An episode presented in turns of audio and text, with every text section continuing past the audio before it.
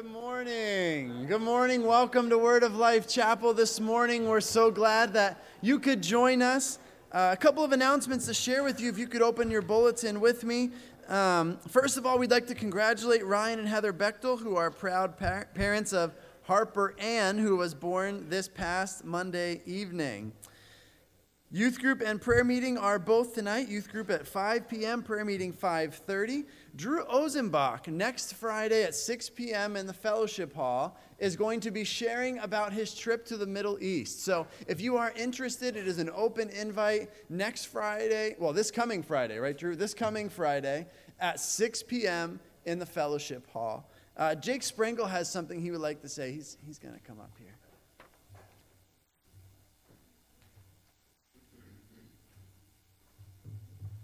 Good morning. Uh, for our 12 months of serving project for July, we're going to focus on prayer. So for the next three Sundays during Sunday school time, we're going to be meeting to pray over different things. So next week we're actually going to meet at 8:30, a little earlier, and we're going to go around our community and pray for our community, like the school and in the parks, and do different things like that. Um, we might do the churches one week, and we're going to have another topic, maybe government, for the third week. So we're challenging you to come out for Sunday school time. Next week will be 8:30. We'll meet here and carpool to go to the school and some other places to pray. And apart with that, we're also challenging everyone and ourselves, our Sunday school class, to come to prayer meetings at 5:30 in the evenings on Sundays. Um, we think that prayer is important. Uh, it's you know how we're gonna how we're gonna change things in our community and globally. Um, so we want to make that our service to our community this month is, is prayer. So we hope to see you next week, 8:30. Thank you. All right. And with that being said, let's pray together this morning. Gracious God, we are so thankful that we have the opportunity to gather together to bless um, your name this morning. Lord, to sing your praises this morning. Lord, we are here for you. Lord, you know that oftentimes we bring with us our outside baggage. Lord, we bring with us the weights that we've carried throughout the week. And Lord, I ask this morning that you would help us to cast our burdens on you. Lord, that we would this morning rest in the God who is the God alone. In Jesus' name we pray. Amen. Would you stand with us as we sing about I Saw the Light?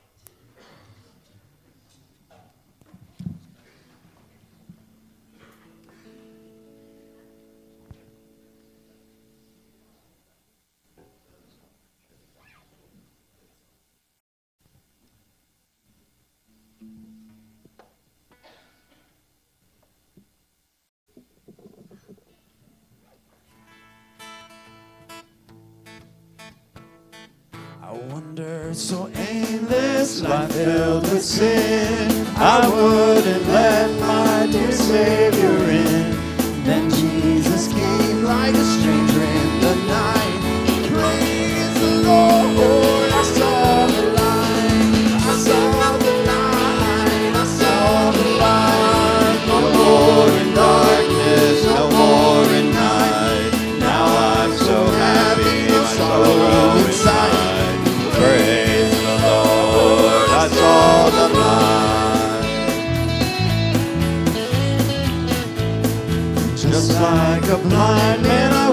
wandered along. Worries and fears I claimed for my own.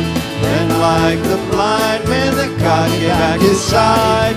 Praise the Lord, I saw the light. I saw the light, I saw the light.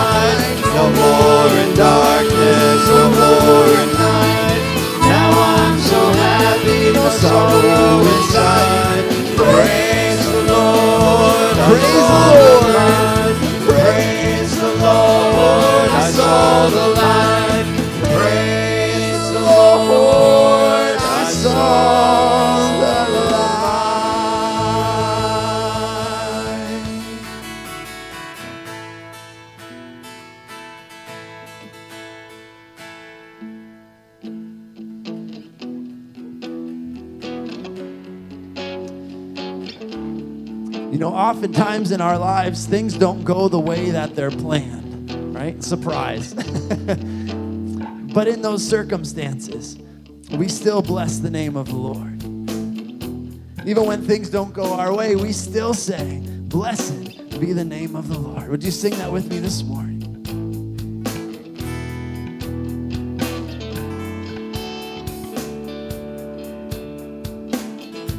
Blessed be your name in the land that is plentiful, where streams of abundance flow. Blessed be your name. And blessed be your name when I'm found in the desert place. Though I walk through the wilderness, blessed be your name. Every blessing you pour out,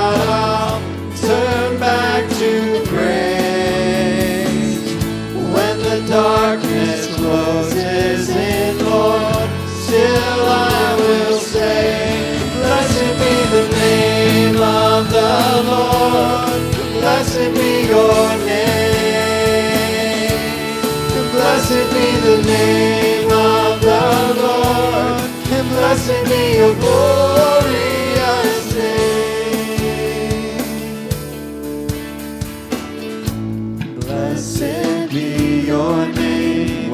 the shining down on me, when the world's all as it should be. Blessed be your name.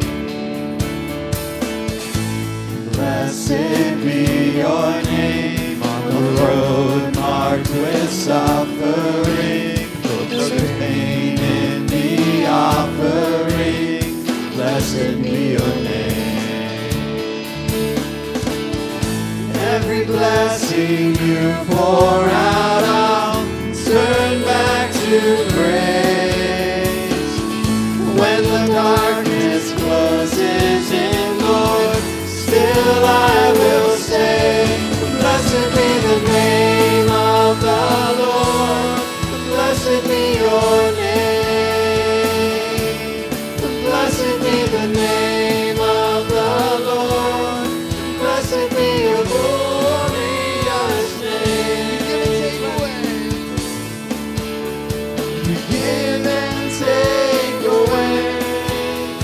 You give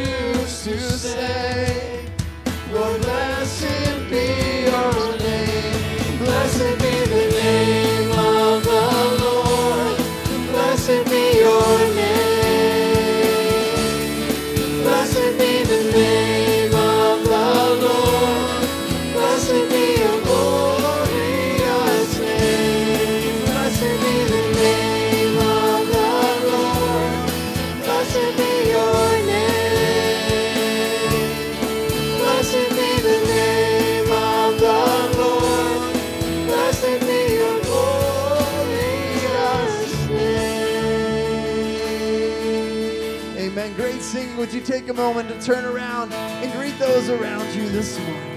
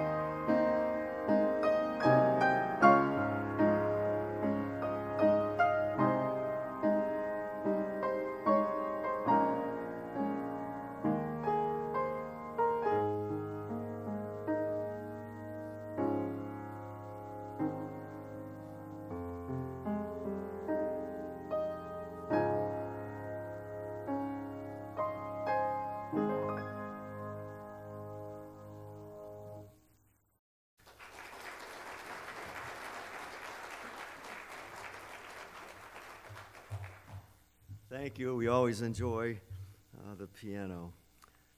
Take your uh, prayer sheet, if you would, please, and let me uh, point out a few of the newer um, people who we've listed on this sheet. Uh, right at the very beginning, Frank Fox, uh, Bonnie's husband, uh, he's having artificial ankle surgery this Wednesday. so please keep Bonnie's husband in your prayers. And then a few down, Reed Lebo, uh, he had successful hip surgery uh, this past Friday. He came home actually yesterday.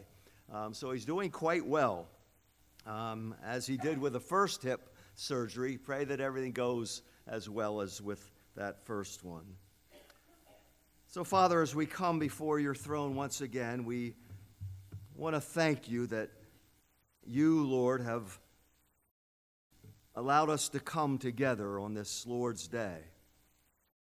Father, to be able to come into this place, to be able to come here into this church and be surrounded by, Lord, your people. Uh, it's a great atmosphere, it's a wonderful place to be. Father, we've come apart from the world. We've come together. We who have put our faith in Jesus Christ. And Father, as the family of God, we find it a great joy to be in the presence of one another. Father, it's encouraging the fellowship that we enjoy, the love that we share. And so, Lord, as we've come today, it's because, Lord, we want to see you. We want to acknowledge you. Uh, we want, Lord, to have you come into our lives on this day and change us as a result of our time together. Father, we know it's your word that changes lives, that we grow by it, we are matured by it. And so, Lord, as we open the bread of life, my prayer is that your spirit would touch us where we are it would draw us just a little bit closer to who you are. And Father, as we've sung in this song, uh, Lord, we, we do go through periods of, of pain and tribulation.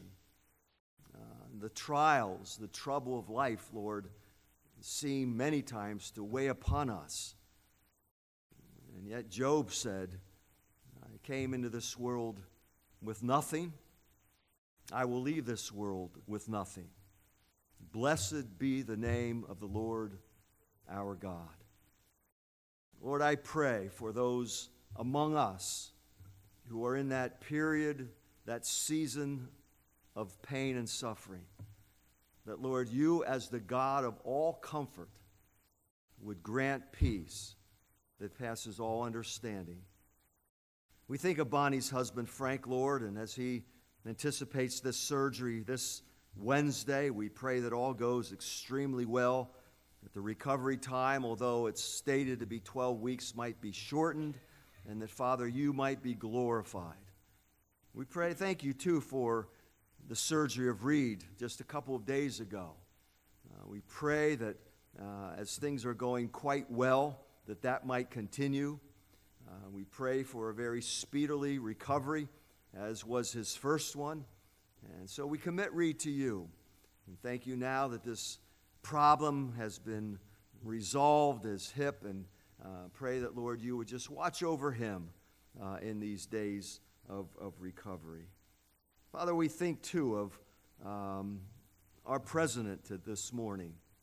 And Father, the great choice he has to make regarding a Supreme Court justice.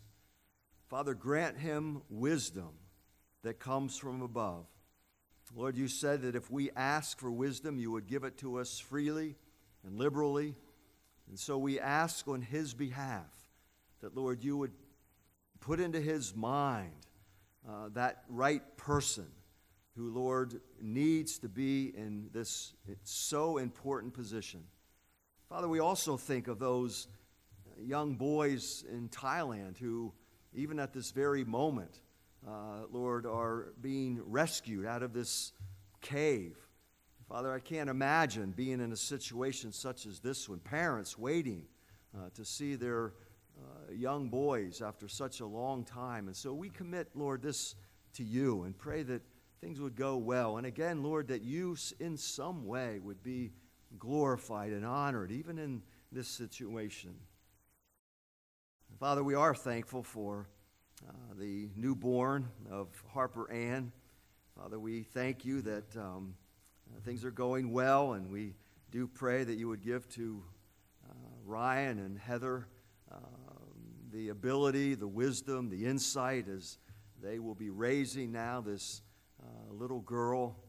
Uh, Lord, being a parent today is not an easy task. We know that. And Father, as these little children, as they grow and move through adolescence and teenage years, Lord, it can be quite draining and straining. Um, but we commit, Lord, uh, this little one to you, and, and, we commit our families here to you, young parents, Lord, who uh, are just starting. We ask, Lord, that you might um, just give them the wisdom, the insight, the ability to be able to do the right things as they train and raise and love their children in the nurture and admonition of the Lord. Lord, Father, this is your day. We have come into this place to worship you in spirit and in truth. Father, we're here because, Father, you have loved us. And because of that, Lord, we love you. And so we pray that, Father, your spirit might move among us. May we feel his presence. May he stir our hearts. May we be convicted of sin. May we be drawn into your presence.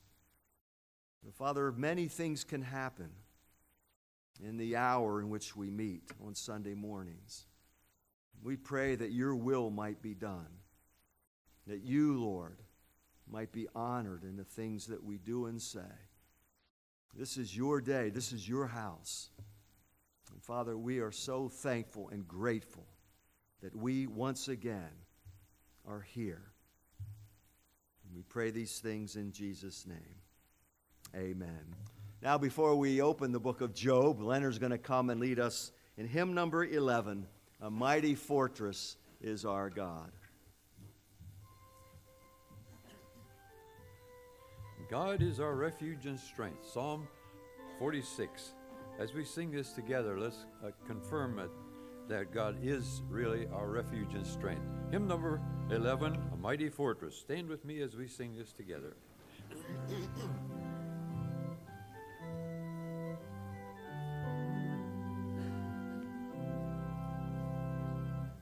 A mighty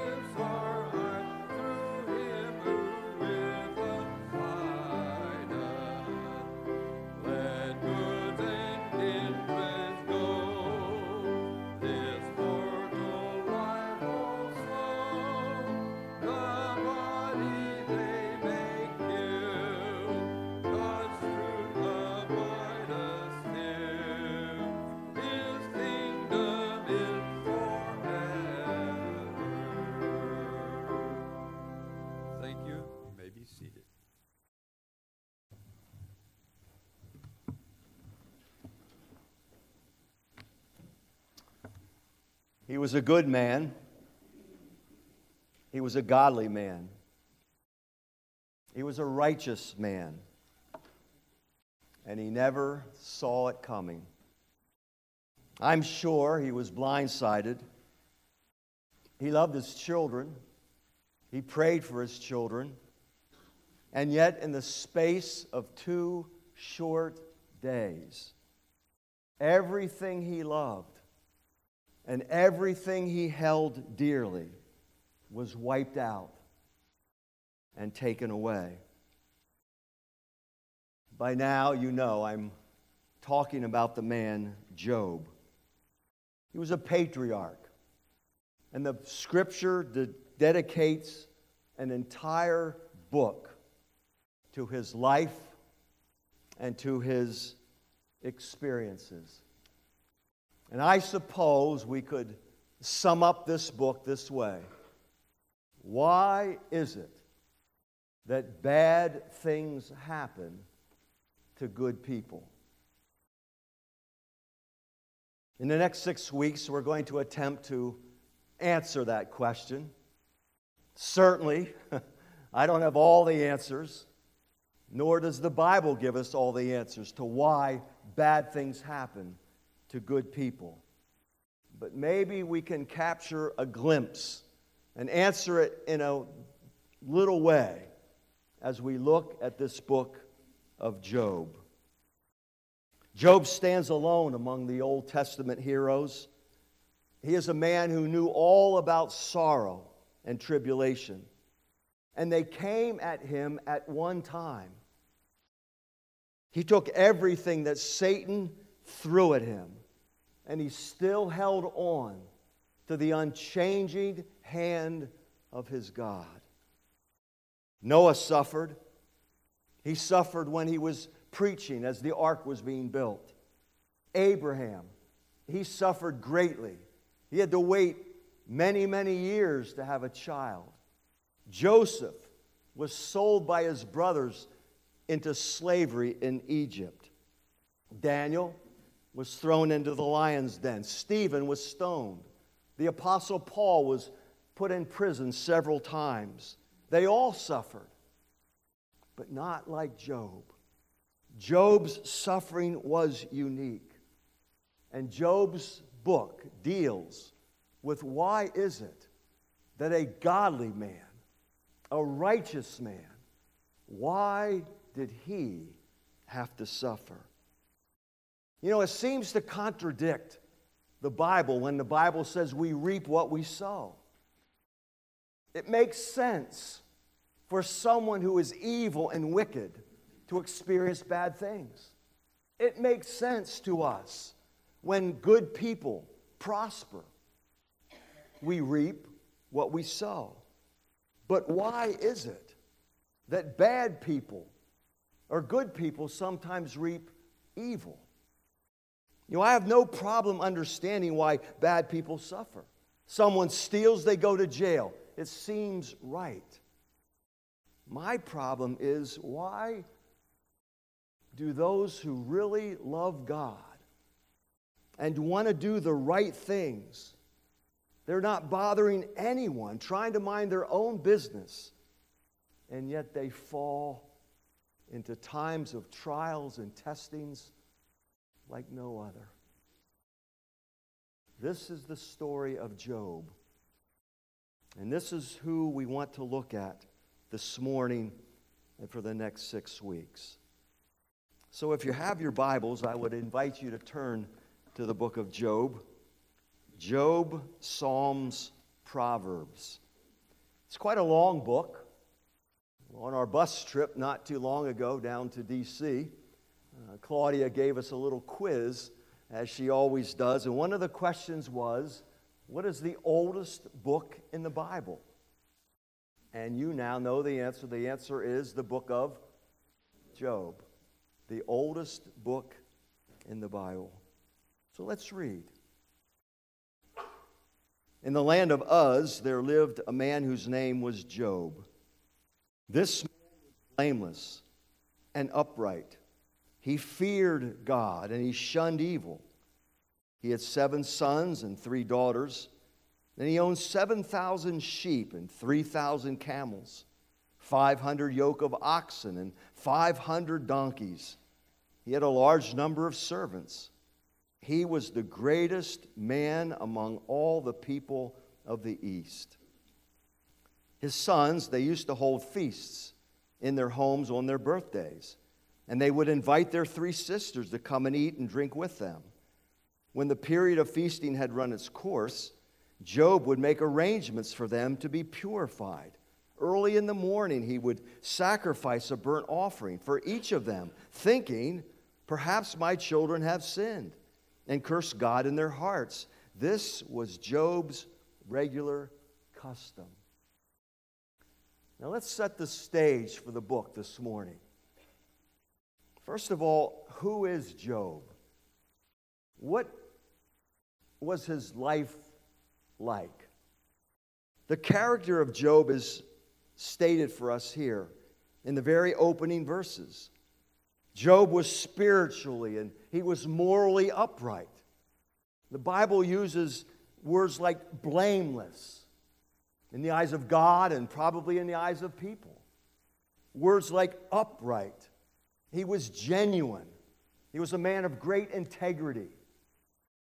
He feared God. He revered God. He, he had an awesome, uh, he, he felt God was an awesome God, a, a sovereign God, as we'll see as we read through this book.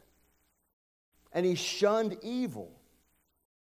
Not that he was sinless, no one is, but he turned away from things that were wrong.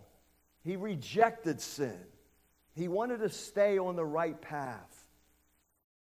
This righteousness that is spoken of here of Job as it describes him is essential to this book. Job was a good man. He was the best of the best.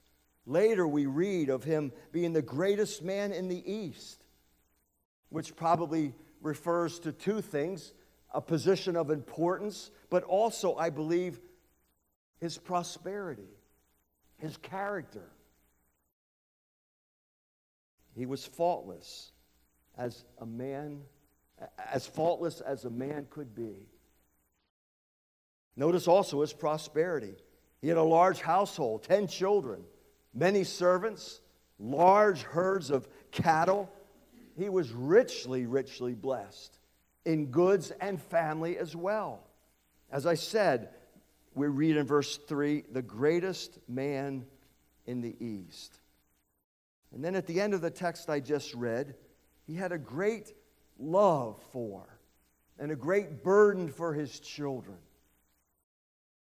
He, he wanted for his children to walk with the Lord as he walked with the Lord. And in order to purify them as the priest in the household, after they would be feasting, he would offer burnt offerings on their behalf, lest they sinned against God. Everything Job has, his whole life, seems to be going well. And he leads his family and he taught his family about God and he offers sacrifices, and God has blessed him. God has richly blessed this man. He, was the best of the best. He enjoyed great wealth. He had a wonderful family. He was the epitome of success and happiness. But suddenly, the changes. Suddenly, we move from earth to heaven. We move from the visible now into the invisible as once again in the Bible, and it's a rare occasion, but every so often we get a glimpse of heaven where the curtains are rolled back and we can see in the very throne of God and what is taking place in the invisible realm. And so we come to verse 6. We move from earth now, we move into the heavenly realm. Look at verse 6. One day, the angels came to present themselves before the Lord. and Satan also came with them. The Lord said to Satan, notice God initiates this conversation. The Lord says to Satan, Where have you come from? And Satan answers the Lord from roaming throughout the earth, going back and forth on it.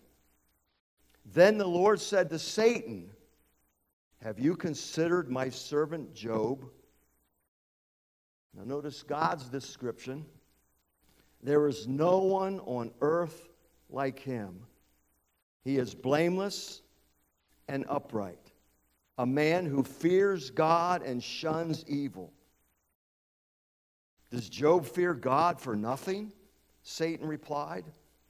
Have you not put a hedge around him and his household and everything he has? You have blessed the work of his hands, so that his flocks and his herds are spread throughout the land. But now, stretch out your hand and strike everything he has, and he will surely curse you to your face. The Lord said to Satan, Very well. Everything he has is in your power, but on the man himself do not lay a finger. So here are ministering angels who now come into the very presence of God to give a report. Among them is Satan, this fallen angel, this one who God created and named Lucifer. He is among these angels. You know, one of the deep truths here in the book of Job is this, and, and throughout the book, there are so many of these. But one of the great truths that we see right here is the relationship between Satan and God. Some would say they're equals, that there's this great battle taking place in the world between God and Satan, and they're wrestling with one another like they're the same. They're not. You know that, don't you? God is the creator, Satan is the creation. We don't have two gods, one good and one bad. God is in control of all things. And here we see God's greatness. We see His majesty and His power and His authority. We see the sovereign God, the, the supreme ruler of the universe. God is the one who calls the shots, no one else. God is clearly sovereign in this passage. God says to Satan and challenges him. He says, Where have you been? And Satan says, Well, I, you know, I, I do what I always do.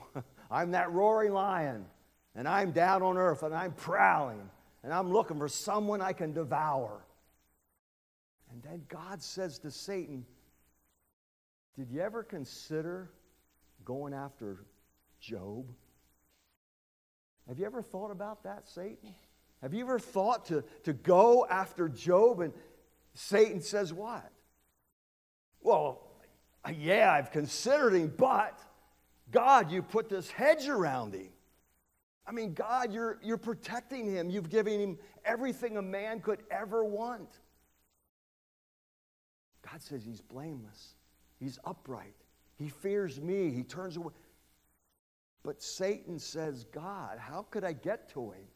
Let me, okay, you put the hedge around, take away this hedge, take away this protection, and let me have my way with him, and then let's see. Then let's see how Satan worships you, and he won't. Satan, or Job then will look at you, God, and he'll curse you to your face. The only reason he loves you and worships you is because of all the things you've done for him. And here's where we see the power of God. What does God say to Satan? He gives him power. Power that Satan does, he gives him power. All right, I will remove the hedge, and you can have Satan your way with Job. Only, and here's where he limits the power you can't touch his body. You can't touch him physically. You can do anything else you want to do with him, but you dare not touch him physically. Have you ever been watching TV or you turned on the radio and all of a sudden you hear beep, beep, beep, beep? This is only a test. This is only a test. What is God doing with Job? God stops sometimes us in our tracks, doesn't He? And we hear beep, beep, beep, beep, and God starts to test us. God begins to test us. That's what God is doing here. Job enjoyed God's blessings.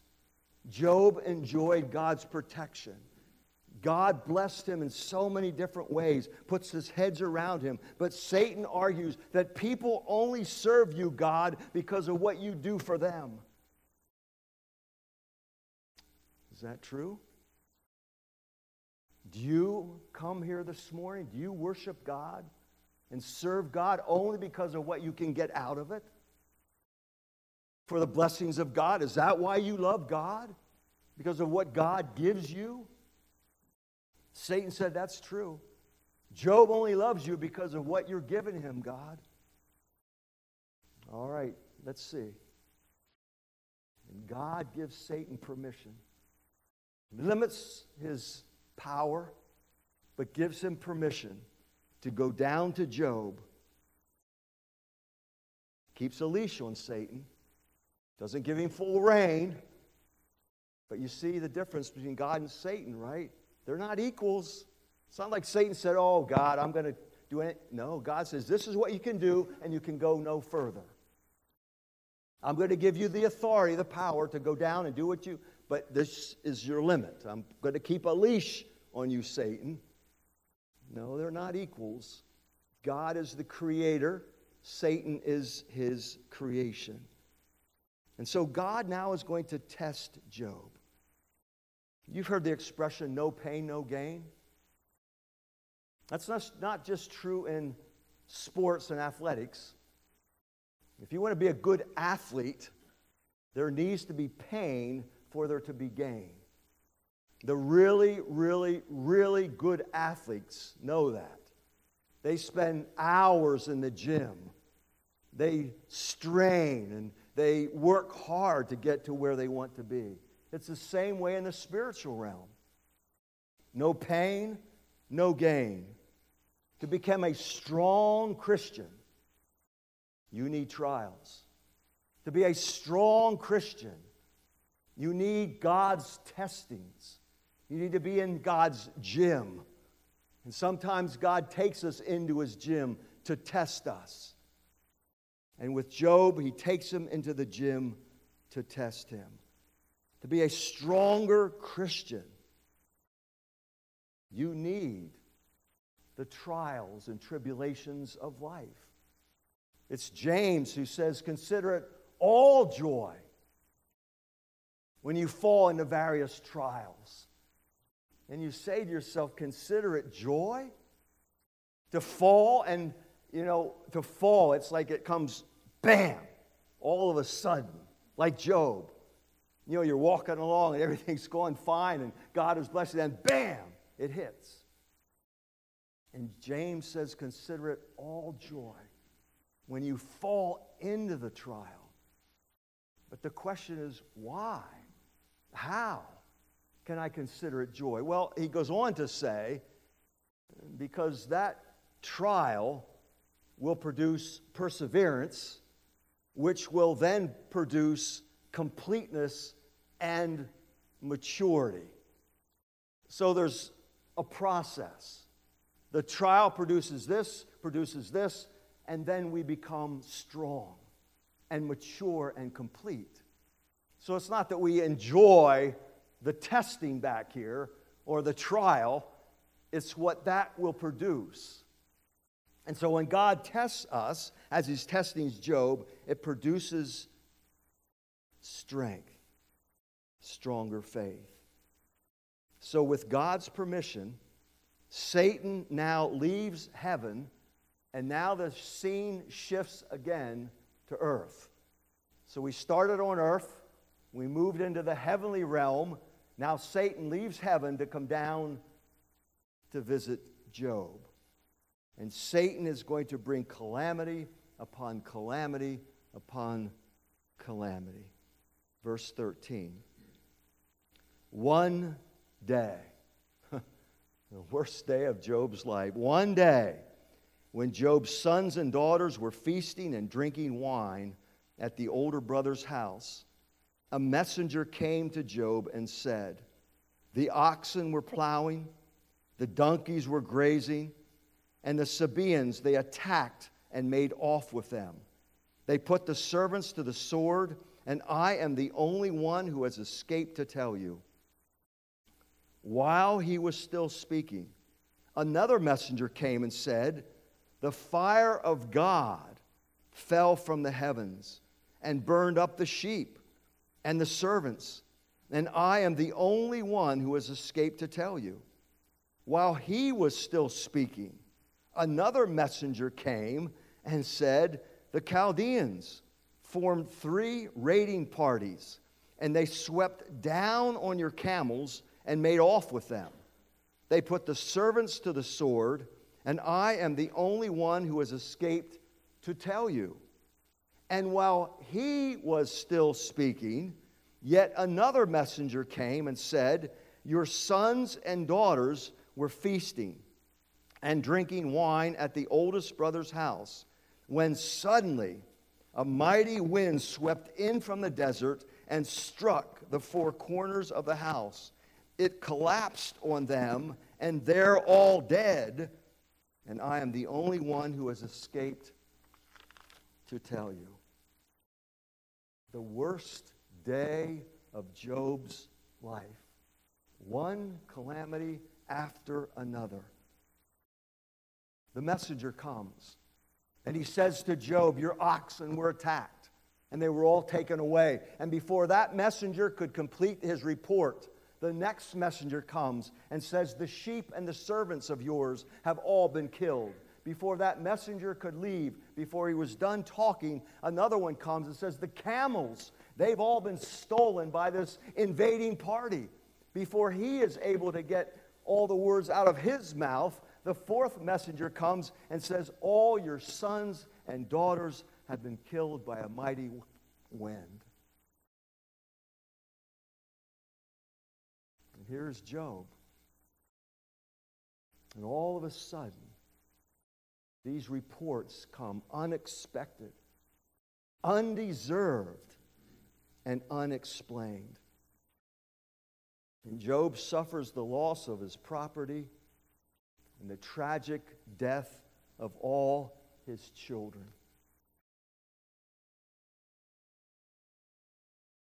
Not all suffering is equal. One size does not fit all. One dies peacefully in their death, and another one suffers for years before death. It seems one person is in and out of hospitals all of their lives. The next person's never seen the inside of a hospital room. We don't know why. We do know God is sovereign. We do know that suffering and trouble, they're facts of life. And we do know that sooner or later, everyone's going to cope with trials and tribulations. They come in all forms, as James says. Consider it all joy when you fall into various and many different trials. They take different shapes and sizes, from financial disasters to incurable diseases domestic tragedy, fatal accidents.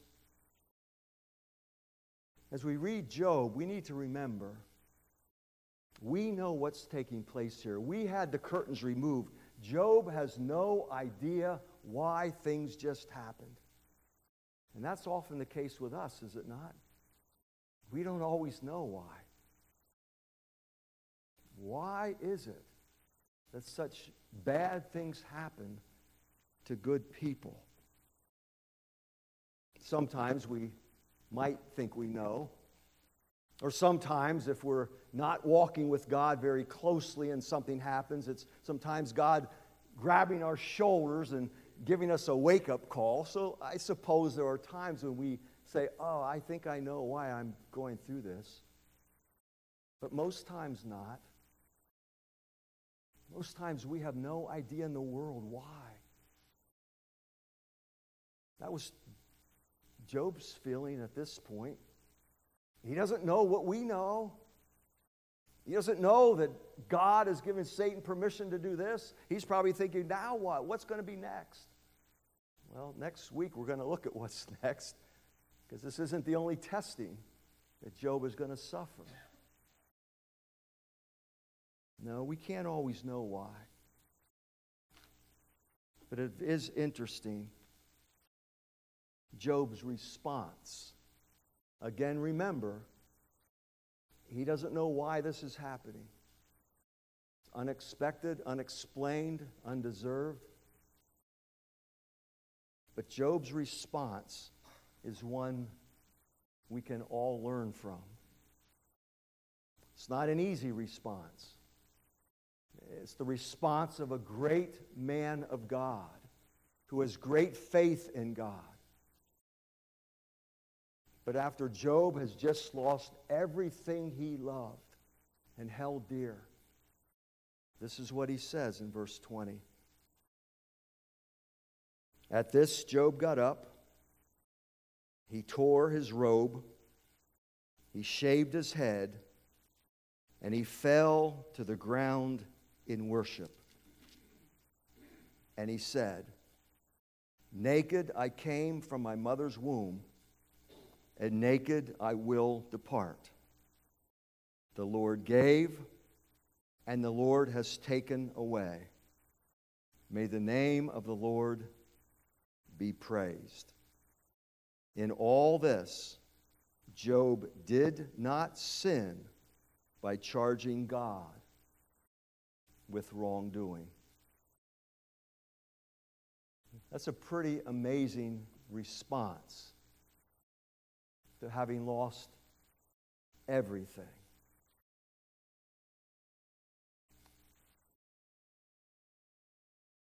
He did mourn.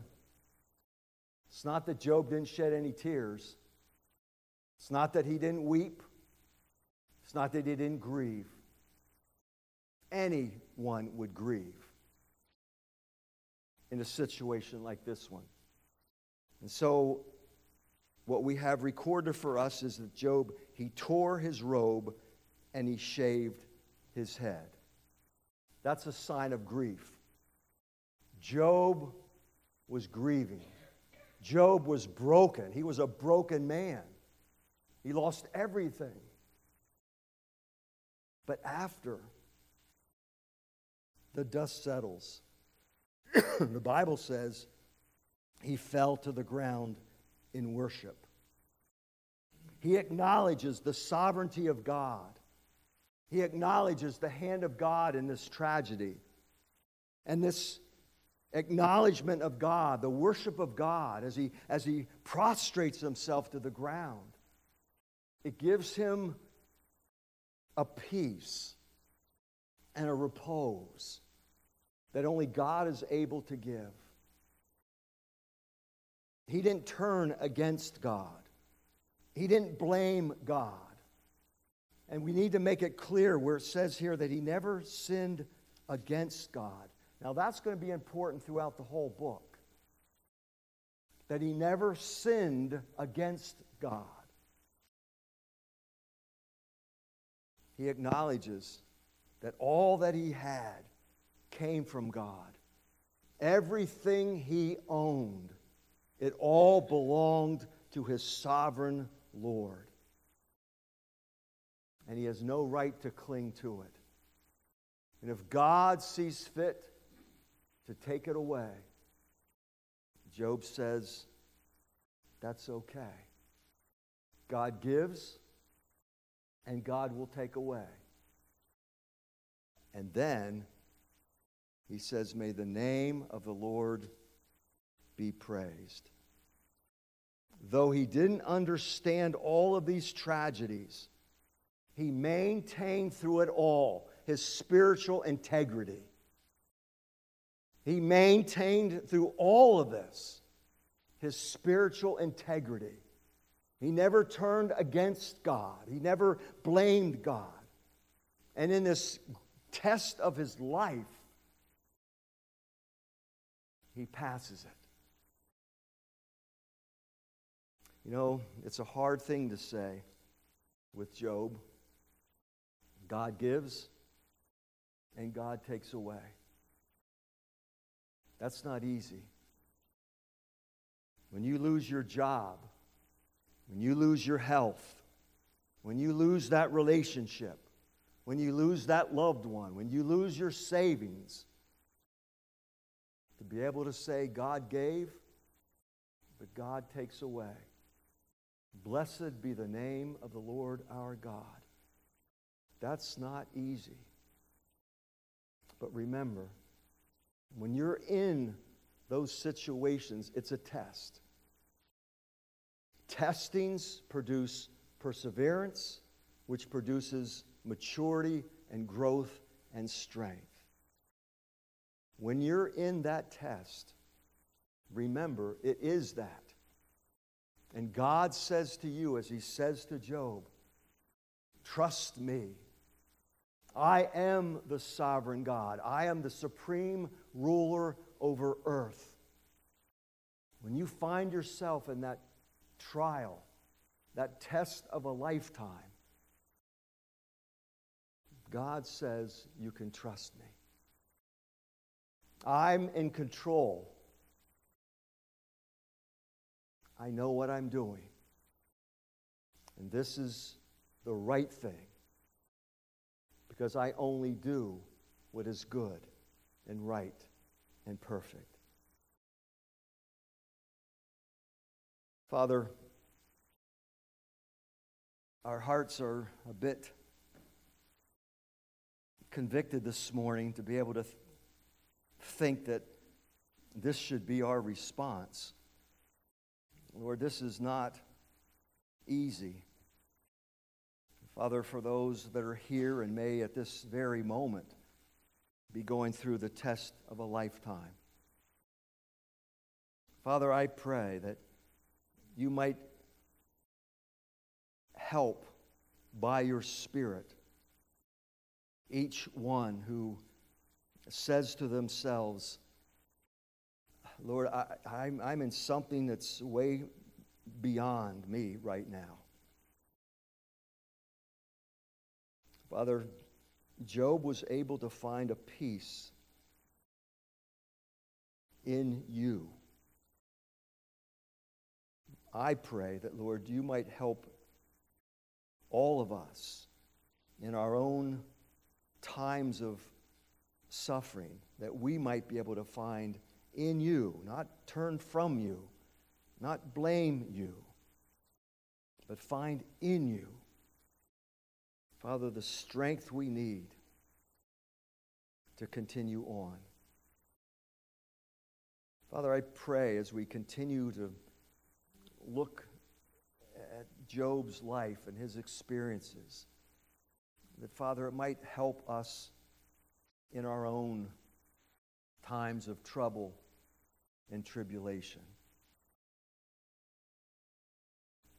We thank you for who you are that you are a God who sits on the throne and rules and reigns in every area of life. Help us as Job to hold on to that unchanging hand of yours that loves us more than we will ever know. In Jesus' name, amen. If you have your hymn books, would you turn with me to hymn number 318? When we walk with the Lord in the light of His Word, what a glory He sheds on our way. While we do His good will, He abides with us still and with all who will trust and obey. Let's stand together. We'll sing this song and we'll be dismissed.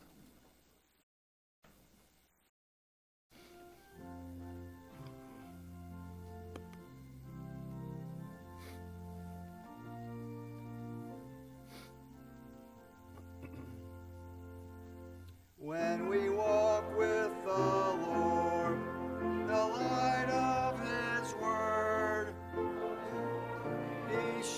So.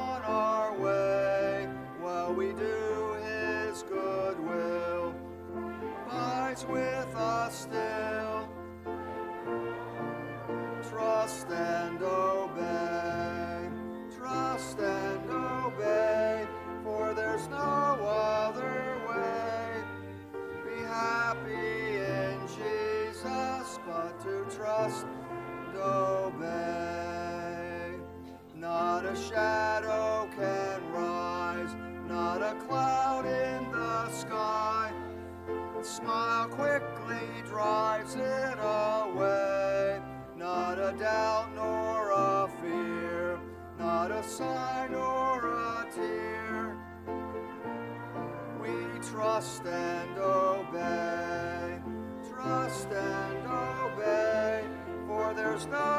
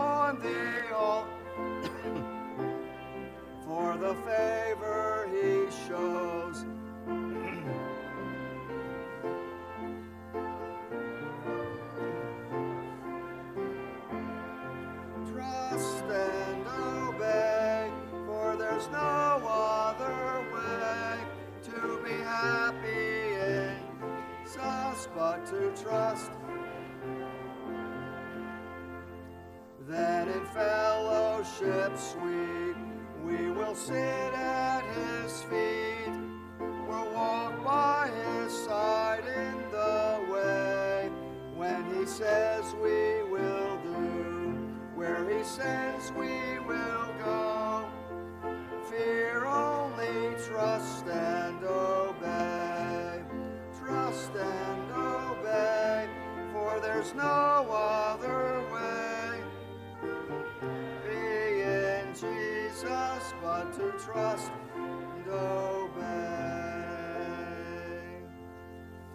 So, Father, help us to trust you because, Lord, we know that you're a good and faithful God. You're a mighty God. You're a powerful God. And Father, it's only those things you allow into our lives that can come into our lives. It's the trust we need to trust you to the end. In Jesus' name, amen.